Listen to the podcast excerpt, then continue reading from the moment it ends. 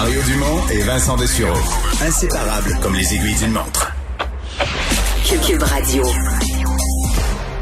Alors Vincent, il y a le statut euh, de Mamadi Camara qui a été discuté aujourd'hui dans les deux parlements. Oui, et euh, deux motions adoptées pour attribuer la résidence à Mamadi Farah Camara. Donc les députés à Ottawa et à Québec qui votaient sur deux motions différentes. À la Chambre des communes, tout d'abord, au, au niveau fédéral, les députés qui ont voté à l'unanimité pour une motion du Bloc québécois qui octroie dans les plus brefs délais la résidence permanente à Mamadi euh, Farah Camara.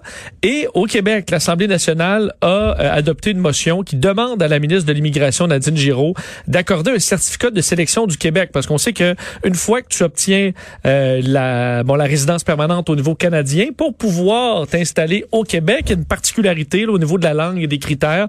Euh, ça te prend ça, le CSQ, là, donc le certificat de sélection du Québec, qu'on va donc euh, attribuer à Mamadi Farah Camara, qui pourra donc s'établir au Québec très bientôt. C'est ce qu'on permettrait, reconnaissant de fait même l'injustice dont il a été euh, victime dans les deux parlements. Je l'injustice, je suis quand même... Euh, c'est pas la première fois. Je risque de passer pour un sans cœur. Tu sais, mettons, je sais pas, mettons qu'il avait... Mettons qu'il avait échoué son... son J'essaie de trouver son, son test de permis de conduire. Je cherche quelque chose d'autre qui... Oui. Est-ce qu'on dirait, ben là, euh, oubliez, là... On va te le donner. On ne fait pas passer son test une deuxième fois. Vous dites s'il avait échoué... Normalement, l'État a des règles. Puis si t'es, mettons que tu as été victime d'une injustice policière grave, tu vas être compensé pour ça, tu vas obtenir réparation, tu on va aller régler ça. Mais on va pas dire, mettons, ben là, tu vas pas payer tes, tu vas pas faire ton rapport d'impôt l'année prochaine. Je comprends. Et, c'est comme si les lois, on avait fait la même chose un peu lorsque des gens ont joué un rôle dans des CHSLD. On a dit, ils ont joué un rôle tellement essentiel, on devrait changer leur dossier d'immigration. Puis c'est pas que je veux pas qu'ils restent au Canada, c'est pas la question, c'est juste, je me dis, mais l'immigration est censée avoir ses propres règles, ses propres lois. Puis pourquoi l'immigration serait un domaine où tout à coup on irait jouer dans c'est si t'arrives d'autres choses euh, c'est ça. Si tu fais quelque chose de bien ou si t'arrives d'autres choses ou si t'es victime d'une injustice là on va aller changer ces règles là mais est-ce qu'on le fait avec les autres? Mettons est-ce qu'on le fait avec les lois de l'impôt? De dire écoute Vincent si t'es si t'es victime de l'État ou si tu te fais arrêter injustement mais ben là on va aller non on dit les autres règles s'appliquent puis on se dit si t'as été injustement traité là-dessus mais on va te compenser, on va te dédommager, on va corriger l'injustice que tu as vécue. Est-ce que c'est quand même plus facile dans la mesure où clairement euh, c'est un jeune homme brillant euh, oui, qui, mais, euh, qui va nous être disons très utile. C'est plus le principe, je pense qu'il aurait été intégré de toute façon d'ici quelques mois. C'est ça, à mon avis, ce n'était qu'une question de temps. C'est pas un dossier très compliqué au niveau de l'immigration. Mon point, c'est de dire c'est un peu bizarre d'aller jouer. Si ça devait se faire en mai, là, pourquoi... c'est des politiciens, tu sais quand même que... Non, non, exactement. C'est ça. Exactement. Mais mon point, c'est qu'il y a d'autres domaines où on aurait, on n'irait pas jouer de la politique. On dirait, ben oui, il faut que les règles s'appliquent. même si le monsieur a vécu quelque chose d'horrible, même si l'État lui a fait vivre quelque chose d'horrible, le même État va pas changer ses autres lois et les autres ministères. On dit maintenant, plus besoin de passer aux douanes, là. Non, non. Quand t'arrives de voyage, tu peux juste passer à côté vu que t'as Parce que les lois s'appliquent plus à toi parce que t'as été victime une fois. mais je pense effectivement qu'il aurait pu, aurait, pu s'établir sans, sans, sans problème. Ce sera tout simplement plus rapide. C'est ça. Puis on se fait un peu de, peu petit peu de politique avec ça euh, aujourd'hui.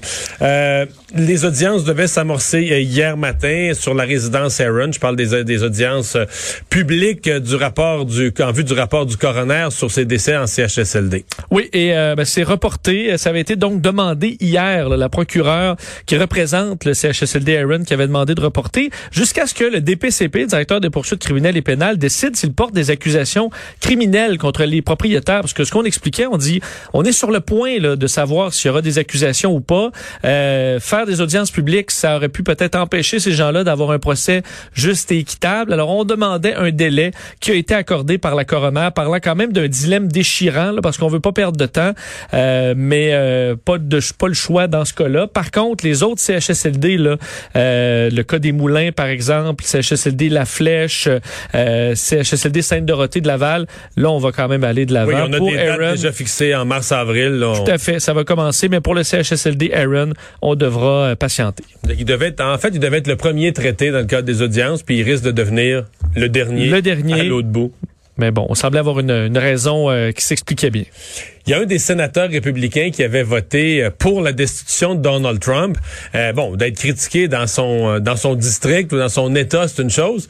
Mais là, qui est critiqué, bien, critiqué, mon, mon, mon mot est un euphémisme, dans sa propre famille. Ça, écoute, c'est une histoire incroyable. On sait qu'il y a des chicanes de famille, des fois pour de la politique, mais là, aux États-Unis, c'est rendu à un autre niveau. Adam Kissinger, le euh, représentant de l'Illinois, qui est un critique de Trump, faut dire que lui, c'est quand même un ancien, euh, un ancien soldat de la garde nationale, un pilote qui a été déployé même à, à plusieurs reprises. Et lui, euh, il aime pas Trump. Là. Il a voté pour qu'il soit destitué. Il le critique depuis longtemps.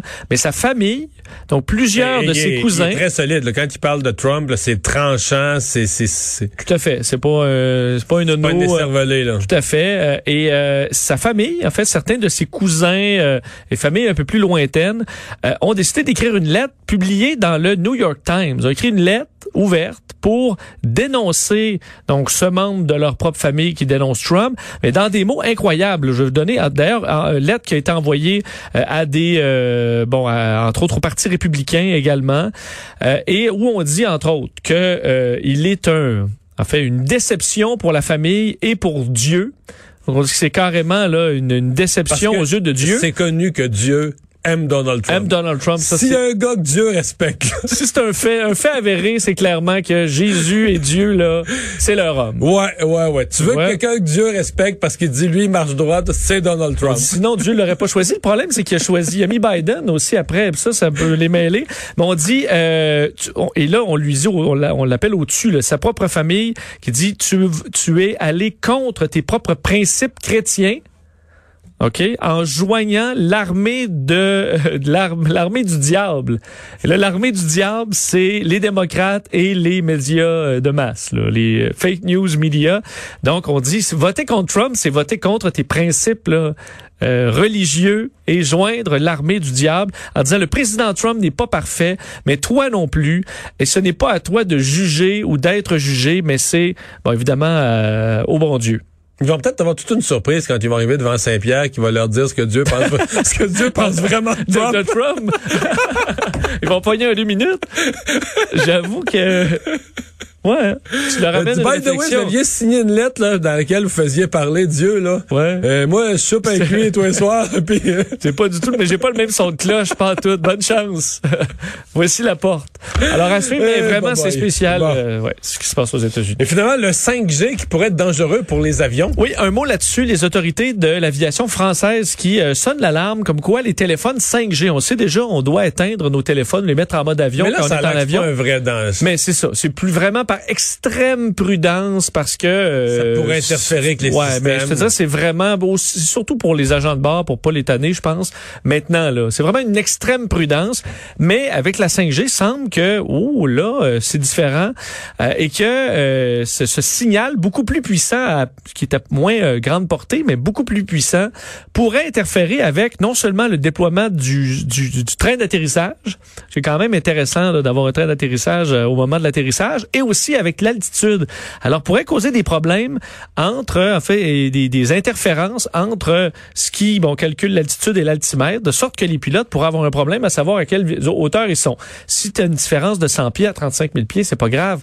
Mais si tu dans le brouillard, sur le point d'atterrir, ça peut être extrêmement dangereux, de sorte qu'on dit, là, les compagnies aériennes, vous allez devoir vous assurer que les téléphones 5G soient en, mode, avion, avion ou soient fermés. Mais comme il y a plusieurs appareils qui acceptent maintenant qu'on ouvre le pour, entre autres, accéder à certains services Internet. On dit là, avec les 5G, ce sera pas possible. Alors, euh, désolé pour euh, ceux qui avaient hâte.